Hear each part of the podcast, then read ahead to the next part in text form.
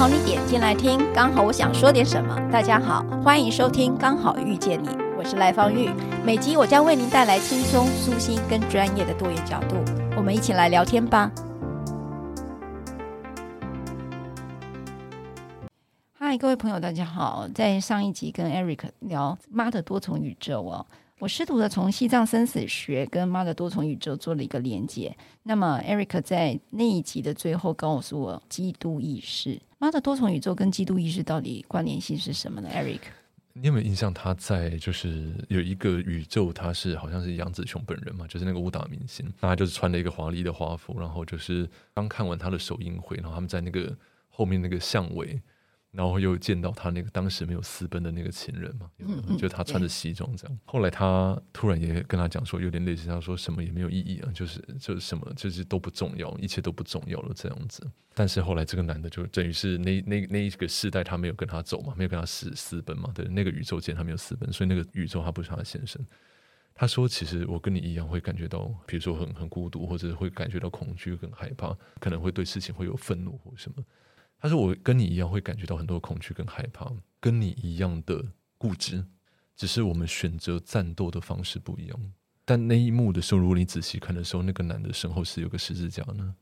哦，对，在那个他他其实是有这个意象在，那个十字架是非常非常清楚的。对，就是在那个露像的那个。那个、但他想要说的是，所以后来他就跳回这个宇宙，他不是他突然就站出来，而且他已经被自己自己太太捅了一刀，还是什么？对。对”然后他就跟大家说：“停停，不要再打了，不要再打了。”说：“我也我也不知道为什么这一切都 it doesn't make sense，就是我也觉得很害怕，我也觉得很怪啊。但是我我这个人就是这么笨，我只知道大家都要好好的，就是大家都要彼此相爱，就只是这样而已。就是多一点体谅，多一点宽容，多一点理解，会怎么样嘛？我也很混乱啊。”是是，他就停下来跟大家讲这句话。对，然后后来他他太太就是这个这个秀莲才开始走上了楼梯，要把他女儿从那个大的那个。被狗被狗拽下来嘛？对，那个过程中，他就说：“他说我要跟你一样战斗，只是我我我要选择用正确的方式战斗。”所以，他一路上去的时候，他就尝试在每个人心中最大的缺憾去补足那个缺憾。有没有？一路上面有好多的人啊，有人想做厨师，有人想干嘛？是是，他就一个一个去完成对方心中的那个缺憾的那个缺口，用爱的方式一路一路的攻上去，这样。所以那个点就是有点像基督一直在讲说 “fight with the right weapon”，就是一定要战斗，就是很像最近我看那个基努李维在讲那句话，他说：“If you're a lover, you gotta be a fighter。”如果你你是一个爱人的人，你一定会是一个战士，你一定会为你所爱的东西去战斗。但是战斗的过程中，一定要 fight with the right weapon，不要在战斗里面再产生更多撕裂，产生更多的恐惧。我起鸡皮疙瘩，我都没有想到他有这么深的抑郁。哎，他走上那个阶梯的时候。他用别的方法走向那个用爱的方式走到那个和解，是，而就是他选择跟他女儿不一样的一个做法。那个女，他的女儿在其他的时空里面就是个大魔王，就是多重宇宙的大魔王嘛。嗯、但他在走上去，他只是在第一个层次上面，就是有点像是说，比如说你开店开不成，那我就想办法多给你点钱，让你开成。或者什么，就是那个过程中都是用这种方式，有点像是我来协助你完成这件事情。但是他到后面到最上面的时候，发现很多地方他还是卡住了。他才发现原来是你要背起那个人，有没有？哦哦哦，就是你自己要了流泪这样子，你自己要跳下去做那些事情，那才是真正的爱，而不是一直有有一种像上对下，我来帮你做，是，而是我愿意帮你扛起来，往前跑的的那个东西，就是那个有两个层次。如果大家去看的话。那有两个很大的层次，对，所以到最后，他女儿还是跟他说：“太迟了，就一切都没有意义了，就是不需要放我走吧，不需要这样。”他说：“OK，没有问题。就如果你真的想选择这样的话，那 I'll be here with you。那我就是在这边陪你一起选择。”所以他们最后在那个时代呃，西天回来的时候，他们的和解就是在那个时空里面的和解吗？是。是因为他在那个时空里面，他等于理解了这件事情，就是说，就是 It's okay，你今天是同志也没有问题，你今天是什么，我还是爱你，我还是在这里。所以就有点讲回来，就像我说，就是其实很多东西不真的这么，真的真的如我们所想象中的这么重要。你就接纳这所有一切，就是我们我在讲妈的多重宇宙，在讲说，虽然一团糟，但是是很好的一件事，也意味着说，每一次失望跟每一次被拒绝，变成此刻的你。好像真的是一个很糟，但是杨紫琼在这个电影里面，她一直去找到你接接受此时此刻的样子，此时此刻的状态。那这个过程当中，她是带着爱跟理解的。嗯哼，我听到好像是这样，是是对不对？在那里面是有尝试把这个演出来的。但我举一个更直接的例子，就很像说，比如说我们现在，比如说我们到底在聊什么？坦白说，真的也不是太重要。我，我打一个比方说，我我后来真的发现，我准备再多，达到的的受众或能够接触到受众，跟我原本想象也都不一样。对，完全每次都不一样。这是都是我我可能某一句无意识的话，或讲到了什么东西，可能谁就真的听懂了什么东西。对，所以打比方说，像我已经在乱讲了。对，那我讲这些东西有什么太大意义？但是你相不相信有人听到这段会听懂我在讲什么？哦。我懂了，你看我至少我懂了。是啊，所以我意思是说，其实你看我我我现在我此时此刻什么内容都没有在讲，对，但是实际上我还是传递出我要传递的东西了。是那，那个意思就是说，很多的时候我们以为一定要这样子讲才会达到那样的效果，但是实际上最后发现你还是那样讲了之后，也根本没有达到那样的效果啊。那你为什么要这么坚持一定要这样讲，或者是这样讲完之后回去说哦天哪，我好像没有讲好。事实上，我这个还是跟回到我们上一集在讲说，我四月到六月发现好多人哦，包括我自己，都是在经历着以为呃我这样做就不会发生这样的事，是结果还是发生，结结果它发生了，而那个发生对我来讲是错愕的，就是那为什么会错愕？就是因为我没有经历过，曾原来原来到我这么有自信的人都会碰到的状态嘛，所以我刚才在我们上一集我在提到无常这两个字，但是 Eric 在讲到说这个无常。其实不是讲的这么负面这么重，其实它本来就是一个接受变化，而这个变化本来就是一个本来就这样。所以为什么大家那么执着在什么叫做无常，怎么面对无常，或者是这么执着什么应该要怎样跟不应该怎么样？实际上，我现在带着没有目的性的在聊这一题，其实可能大家已经会 get 到他自己所想要的。嗯，这样就够了。所以我最近其实真的在一个一个朋友的的过程中，他其实跟我讲一句话，他说他一直以来这这这二三十年来，他都一直努力要控制。哦，他出社会的这二三十年，他一直努力要控制这个，控制那个。他希望所有东西都能够在他尽最大程度的范围去让所有东西在合理的运作下。嗯、他说到最后，他还是生病了，然后他的身心状态也还是生病了。他说，并没有因为控制而我我现在此时此刻没有生病，我还是一样。此时此刻并没有过得很好。这样讲没有过得很好，嗯、应该是现在这段时间，尤其是疫情啊，哈，还有包括我讲的那个共识性，就是突然大家都去面对了这种，你本来以为这样，但没有这样的一个经历，对吧？我也必须讲，就有好多的朋友就陷入忧郁。Eric，你怎么看？当然是忧郁或焦虑了，哈。尤其我觉得面对你不熟悉的事情，你会带来焦虑，因为那个对无知会产生恐惧嘛。对吧？没有经历过的，那这个当然会产生忧郁也好、焦虑也好、恐惧也好。恩也明白，COVID nineteen 它叫 nineteen，就是二零一九 一直到现在哈、哦。嗯、你你知道那种忧郁期一拉长的时候，我们就会觉得哇，天哪，好像绵绵长长。对，而且你没看到一个尽头嘛？你觉得忧郁的形成，我为什么认为疫情就会跟忧郁形成，或者是产生变动，就会产生这样的关联性呢？忧忧郁原因其实有有真的蛮多，但当然我们说忧郁一定有一些生理基础，就是说我们真的在讲生理上的病变的忧郁不说，其实大部分忧郁的人都有这种感觉，就是很像电池坏掉了，就怎么充电都充不饱。对啊，嗯，或者是早上起来的时候发现，哎，明明很多事情要做，但发现自己真的真的做不太来。嗯哼，对，所以尼采在某些某些书里面就提到说，其实当你开始在讨厌自己跟讨厌别人或抱怨这个世界的时候，就是先去把自己睡饱，把自己吃好。或者你仔细静下来想，其实想讲真的，其实我们大部分时间都没有真的好好睡包括吃到自己想吃的东西。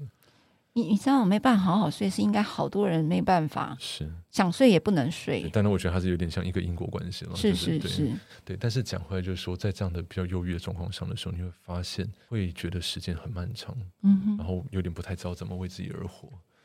对，这这好像是蛮多共同忧郁的人会有一种感觉，觉得时间好长好长好长。嗯对对，上次余德惠老师好像在他的书上也特别提到，因为他有忧郁症嘛，他那个书里面特别去提到那个他的那个忧郁情形，所以他说他突然发现忧郁症的时间感，内在的时间感比别人慢非常多，非常非常，然后永远觉得说，为什么这一天还没有结束？然后为什么？哦，这些此时此刻，大家好像都不知道在忙什么，但是自己却不知道要做什么。在在心理学上面，就是已经开始在发现近期一个一个一个 trend，就一个一个趋势，就是 DSM five 的诊断大概在五百多五百种左右了哈，然后那个上下。那他发现说，很多的诊断其实是在这这大概大略五百种以外，或者在某两种之间，嗯、其实很难去抓出到底那个那个点是什么。所以后来我们还发现有一些像跨诊断，就是说，诶，这几种病症中间都有一点共同性。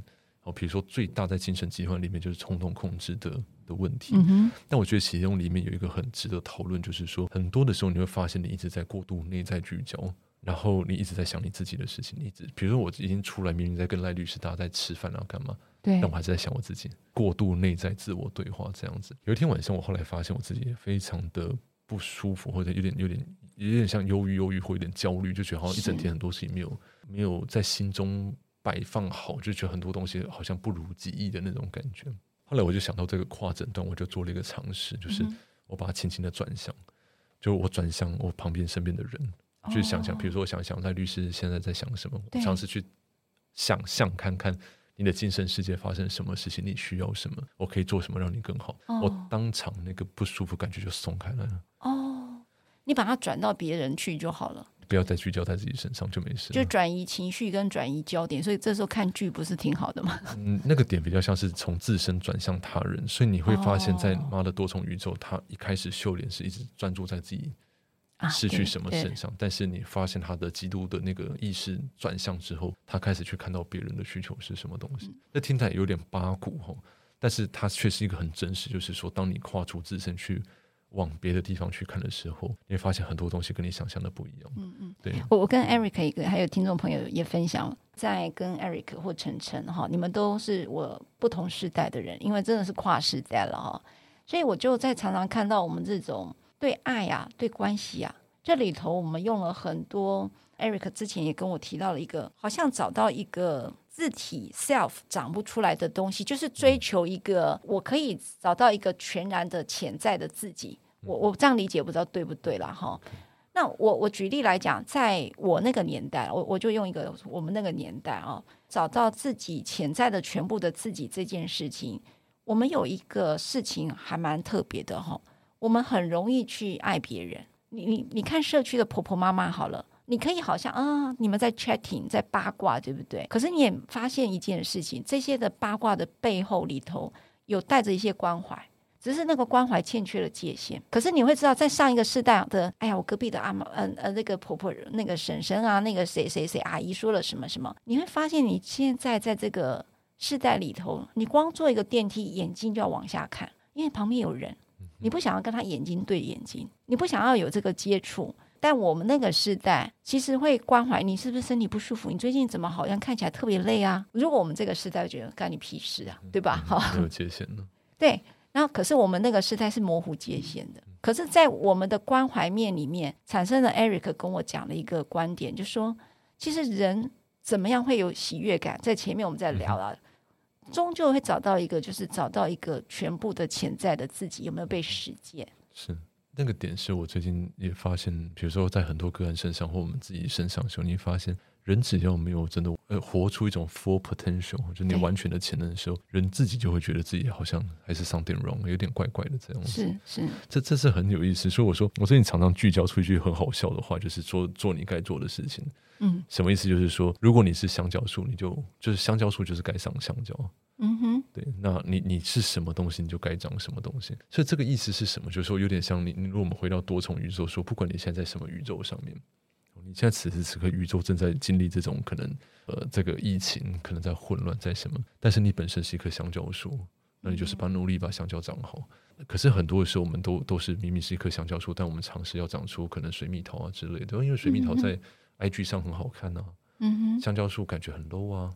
哦，就是我们有很多这种判断，但是很好玩。当你真的努力长出水蜜桃，真的让你长出来的时候，你会发现你也不快乐。嗯，对，这这就是我觉得最最奇怪的地方，就是我们努力要成为一个。什么我们想象中的那个东西，嗯，但到最后发现你还是没有完全活出你的 potential。这个忧郁这个事情，就是说我当然讲妈的多重宇宙就继续提到一个说，即便这么糟，但没有不好。那那个没有的不好这件事，当然我一直在探索他这句话到底是要说什么。然后 Eric，你有提到一个，就是没有活出自己该有的样子，嗯、你想想象中的样子吗？没有活出你想要的样子？呃、那个点是有时候我们在人生有些 moment，我们其实很容易跟自己耳语。嗯，就比如说，哦，天哪！如果我成为什么，该有多好！哦，我一定要成为一家之言，我一定要怎么样怎么样。那后来你发现，你努力了好久，努力了好久好久，这个样子一直还是没有长出来，你还是没有达到你心中想象的那个样子。那很多的时候，人在因为已经跟自己下了一个这样的心锚之后，你常常就感觉到蛮忧郁，因为你怎么努力都努力不来。然后，Eric 他刚才提到了还有一个时间的异常。嗯，呃，在很多的这个这个精神疾患里面，其实他们一个很关键点就是对时间的感知不太一样。嗯，比如说在过动症，他们感觉时间很快，对，因为早上发生的事情，他觉得好像是前两天了。那在忧郁症的人，他们会常常会讲到说，觉得时间很漫长。嗯，或类似像在帕金森的人，他们是在一个哦，在后脑勺这边在感知亚秒千分之之几秒的这个脑区其实有点状况，所以他们在动作跟空间的协调上面，其实会有一个落差感。所以你会发现很多精神疾患其实都跟时间的感知有点关系。所以时间感的不同，就是在我们看到比较忧郁的情形，比较优越情形会看到出来这个现象，嗯哼，对吗？会比较多，会比较多。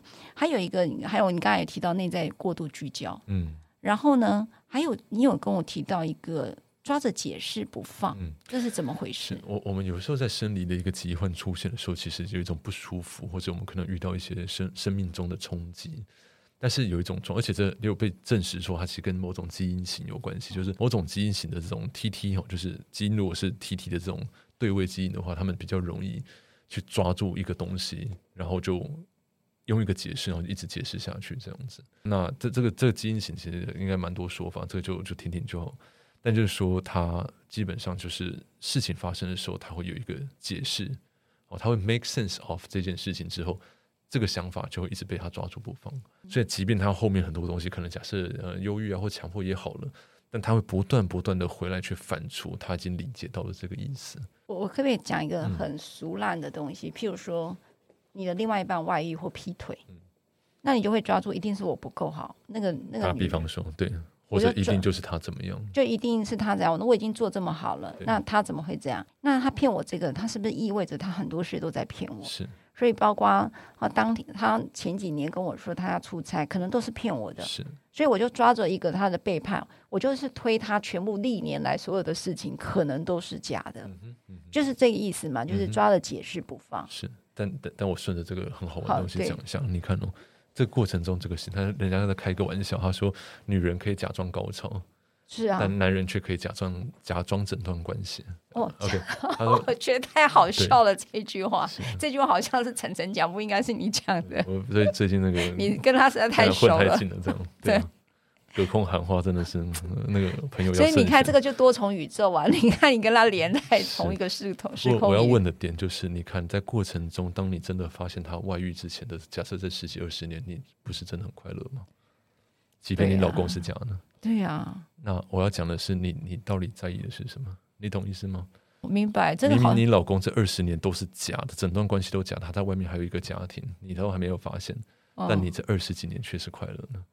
对，这个很像你刚才跟我讲一个故事，我已经忘记是上一集还是这一集了。那个那个围巾，那个围巾，那我们是上一集还是这一集，我都已经忘了。你看我时间内在时间感不对了，怎么办？但是有 有点催眠了，对啊。Anyway，是所以你你看，所以我们在讲很多的东西的时候，你会发现说，其实到底你真的去怎么想、怎么感觉，某个程度真的不重要，真的不重要。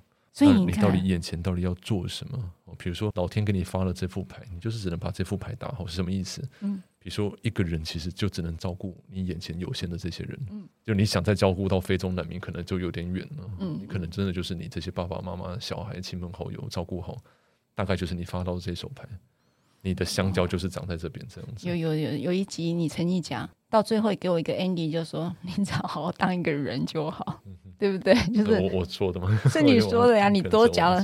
所以有时候我们生死学聊着聊着，就是就聊着一个变得好简单、好简单的道理哦。嗯、那我这边有一个西藏生死学这一段，我也很想分享，是就是在我们面对这么多一团乱了，有没有？就是说妈的多重宇宙在讲这一团乱，但没有什么不好。在每一次的失望跟每一次的拒绝，都会带到你此时此刻哈。然后你的完全的一无所有，或者是一你的无能。可能其实才是你最大的可能，因为你无能，所以才有最大的可能嘛。如果你现在已经长出一个，好像有一颗这样讲哈，你变成芭拉树，你不会变成木 木瓜嘛，就是类似这样的。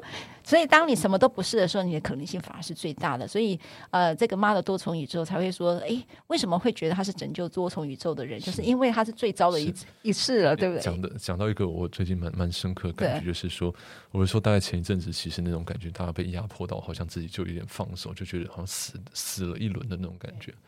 后来当你整个完全放手的时候，你才发现很多新的经验会在你完全没有刻意去控制的时候。你在一模一样的画面里面体验到完全不一样的感觉，然后一些新的理解、新的看见、新的什么东西在你心中自然而然就冒出来了。看到不一样，就如同中秋节看到月亮，你有长出不一样的感觉之类的，或者是你回家还是看到你你爸爸妈妈还是那副德行之类的啊，对对对。但是当你的眼前，你就发现说，你有产生完全不一样的理解跟一种明白，你内在会产生一些知识，然后一些比较结晶化的知识。你就开始明白到一些事情，但是当你以前的那个我还没有死掉的时候，这个这个状态完全不可能生出来。对，所以我们就讲那个死亡的心跳。其实我们每一天都是昨天的时候死掉，前一秒钟死掉。也就是因为这样，你才能够活着嘛，嗯哼，对不对？就是你可以活出不一样的感觉。是，但但光是要这样放手跟转化的过程，其实就像这你说的这这五六月这段时间，大家所经历到那种感觉，嗯，其实真的就是死了一轮了，真的死了一轮，那个感受是很难受的。所以我刚才你知道我进来录音室，我就很久没遇到 Eric，我就问说，我最近有不一样吗？他说没有，你一样。很累的样子，是，我现在都只能在新闻上看到你说哦，有一个什么什么超某某某什么超强律师、美女律师这样子，对啊，没有没有，就是不知道那个怎么大家很喜欢很，很喜欢下这种标题，然后我就想这个事情不一定跟我有关系，为什么大家那么喜欢把我拿来做标题啊？我们会有不一样，就是说，因为你可能回去看你的爸妈。但是其实没有昨天的你死掉，你不会有新的眼光再再来看他吗？对吗？但是你会发现，你说的东西都是一样的，问题还是问题，然后事情还是事情，你爸妈还是用那副德行对待你，然后你不行的，你我做不到的还是做不到，我觉得都还是一样。我认真的觉得你跟晨晨混太久，你这句话多厌世啊！真的，我开始有点躺平了，有点有点卷。有点卷，对啊，你有点真的躺平哦。好，我我要讲这个生死学里面，就是西藏生死学这里头一个死亡之中到底有什么希望呢？好，因为我们刚刚在讲厌世，就就 Eric 已经就讲了，就是你就就什么事都一样，你爸妈还是一样啊，你做了什么也都一样啊，也不会因为你努力了什么而改变了什么哈。到底像这样的情形下，你还拥有什么样的希望？我觉得这段还蛮有趣的，就是呃，Eric 在提到说。其实是空，所有事情就在那边流动哈。那我，所以我才特别想要回应这个。他说，如果一切都是无常，无常两个字，你把它改呃改成改变呐、变化好了。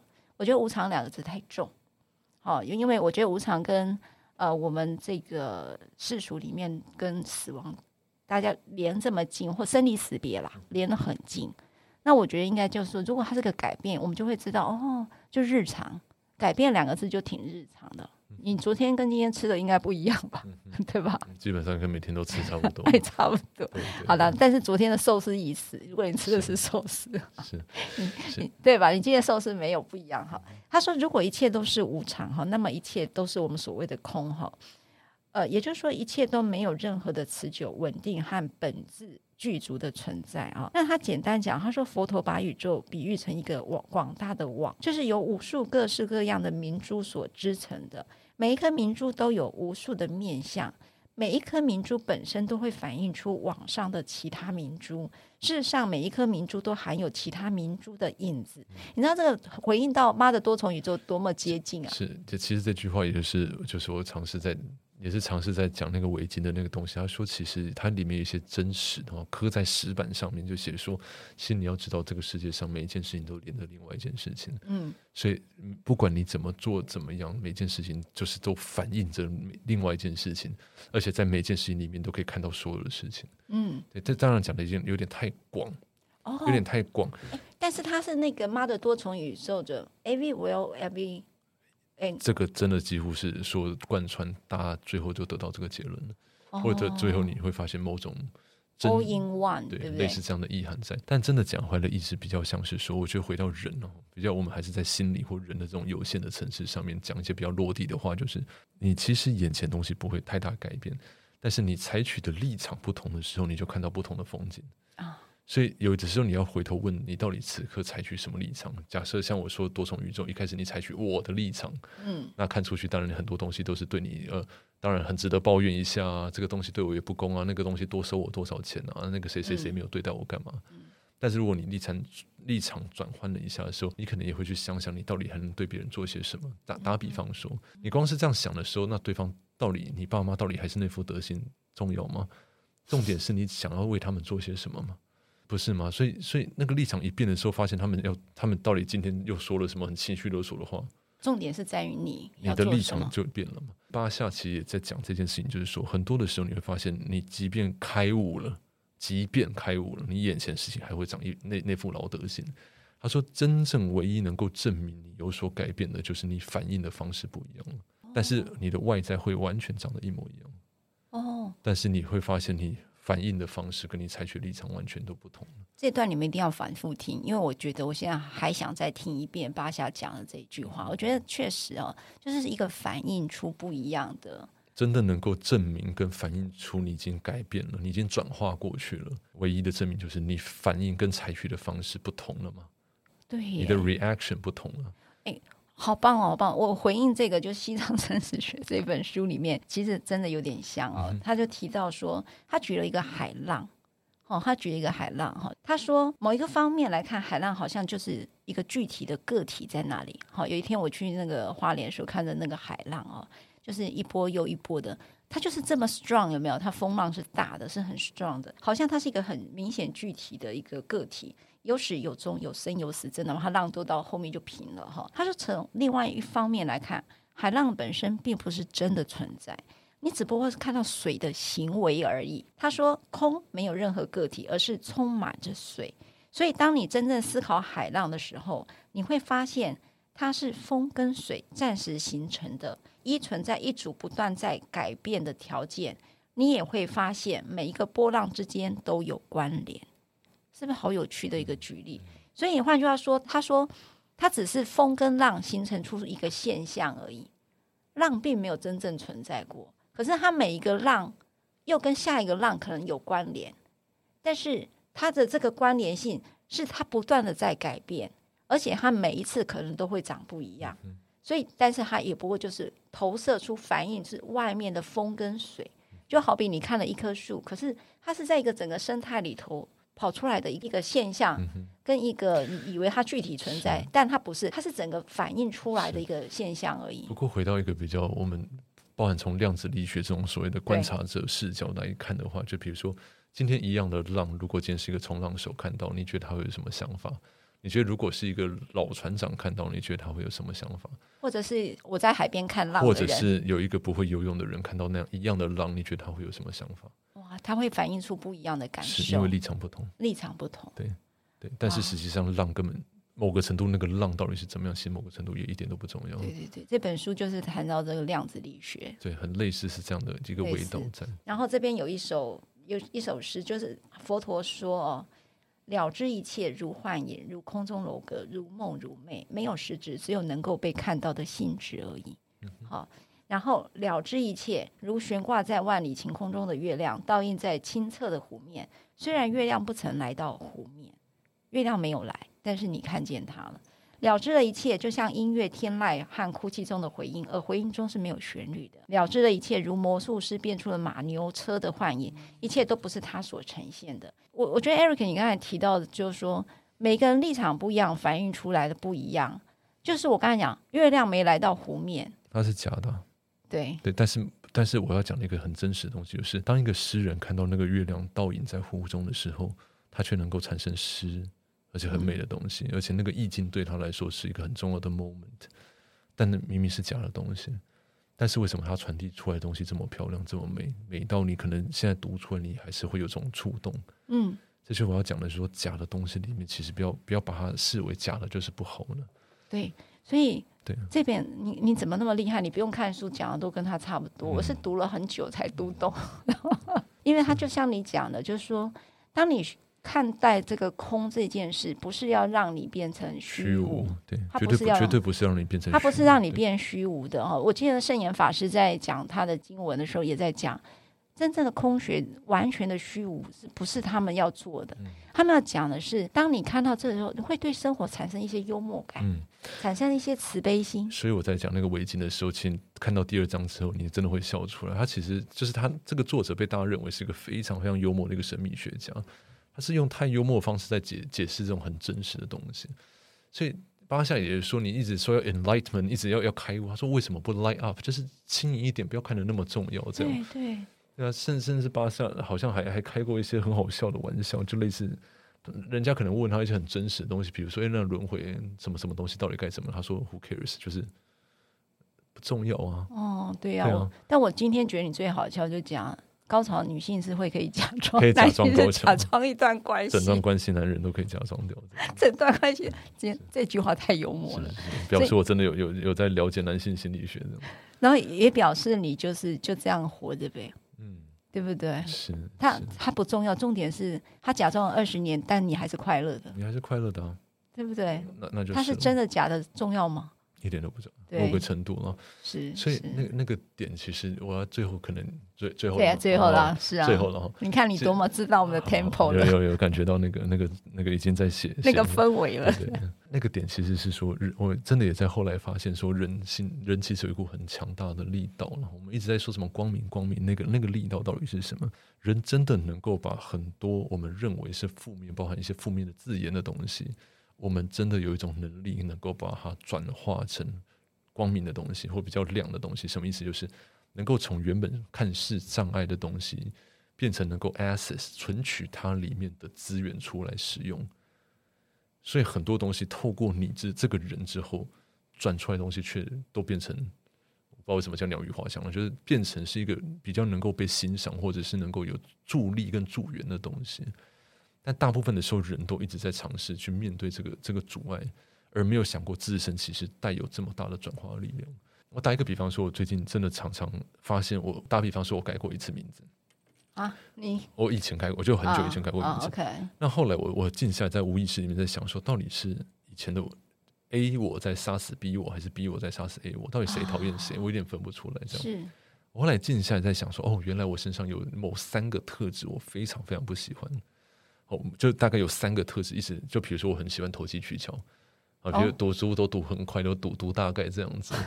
哦，比如啊，以前我有时候在人际里面很容易去操操作人的感觉，哦，比如说这些东西。那最后一个东西就是我很不耐烦。我对人非常非常不耐烦，我一直觉得别人在打扰我。我觉得你讨厌笨蛋的人啊。呃，对啊，对啊。坦白讲，我跟你相处，我最有感觉是，如果你你的反应如果太慢，你其实会不耐烦。是，你就讨厌笨蛋这样。所以，比如说这三个东西是我在我身上一直被我精粹出来，发现我自己最不喜欢的自己的一个部分。后来我在跟我太太在讨论的时候，她居然说：“这不就是所谓的行李感吗？”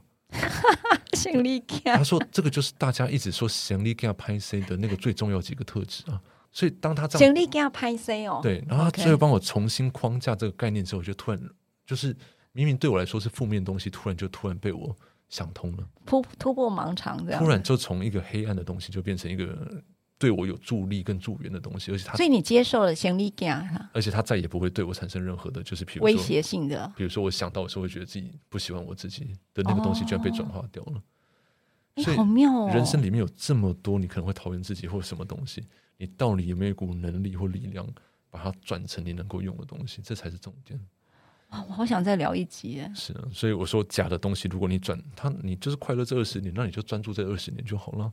你干嘛一直去着眼在你先生到底是不是骗你？他到底哪一天去跟谁去喝咖啡去了？一点意义都没有。反正整段关系都是假的。哇！所以你看，我现在在讲废话，但是你听下来不是觉得好像我有在传递东西吗？这是围巾吗？对不对？是啊，你在讲废话，我听了好开心啊！不会不会，我们传承到了层层的精髓。对啊，你知道我们的生死学，从本来好像很好像很重，但是你知道生死学刚才在提到明白了变化，嗯，然后明白了很多事情的时候，就会学得对生活的幽默感，嗯嗯、然后会看得比较轻，而且甚至会学到一点点的关怀他人、慈悲心啦。哦，坦白讲，阿德勒讲的，我将如何成？是是那个那个，就是对社会的贡献嘛。就对啊，即便你先生跟你整段关系都讲了，也不影响你要去贡献社会啊。对啊，这两件事情中间没有关系。好了好了，我们要下一集聊了。OK，拜拜。谢谢大家，拜拜。拜拜。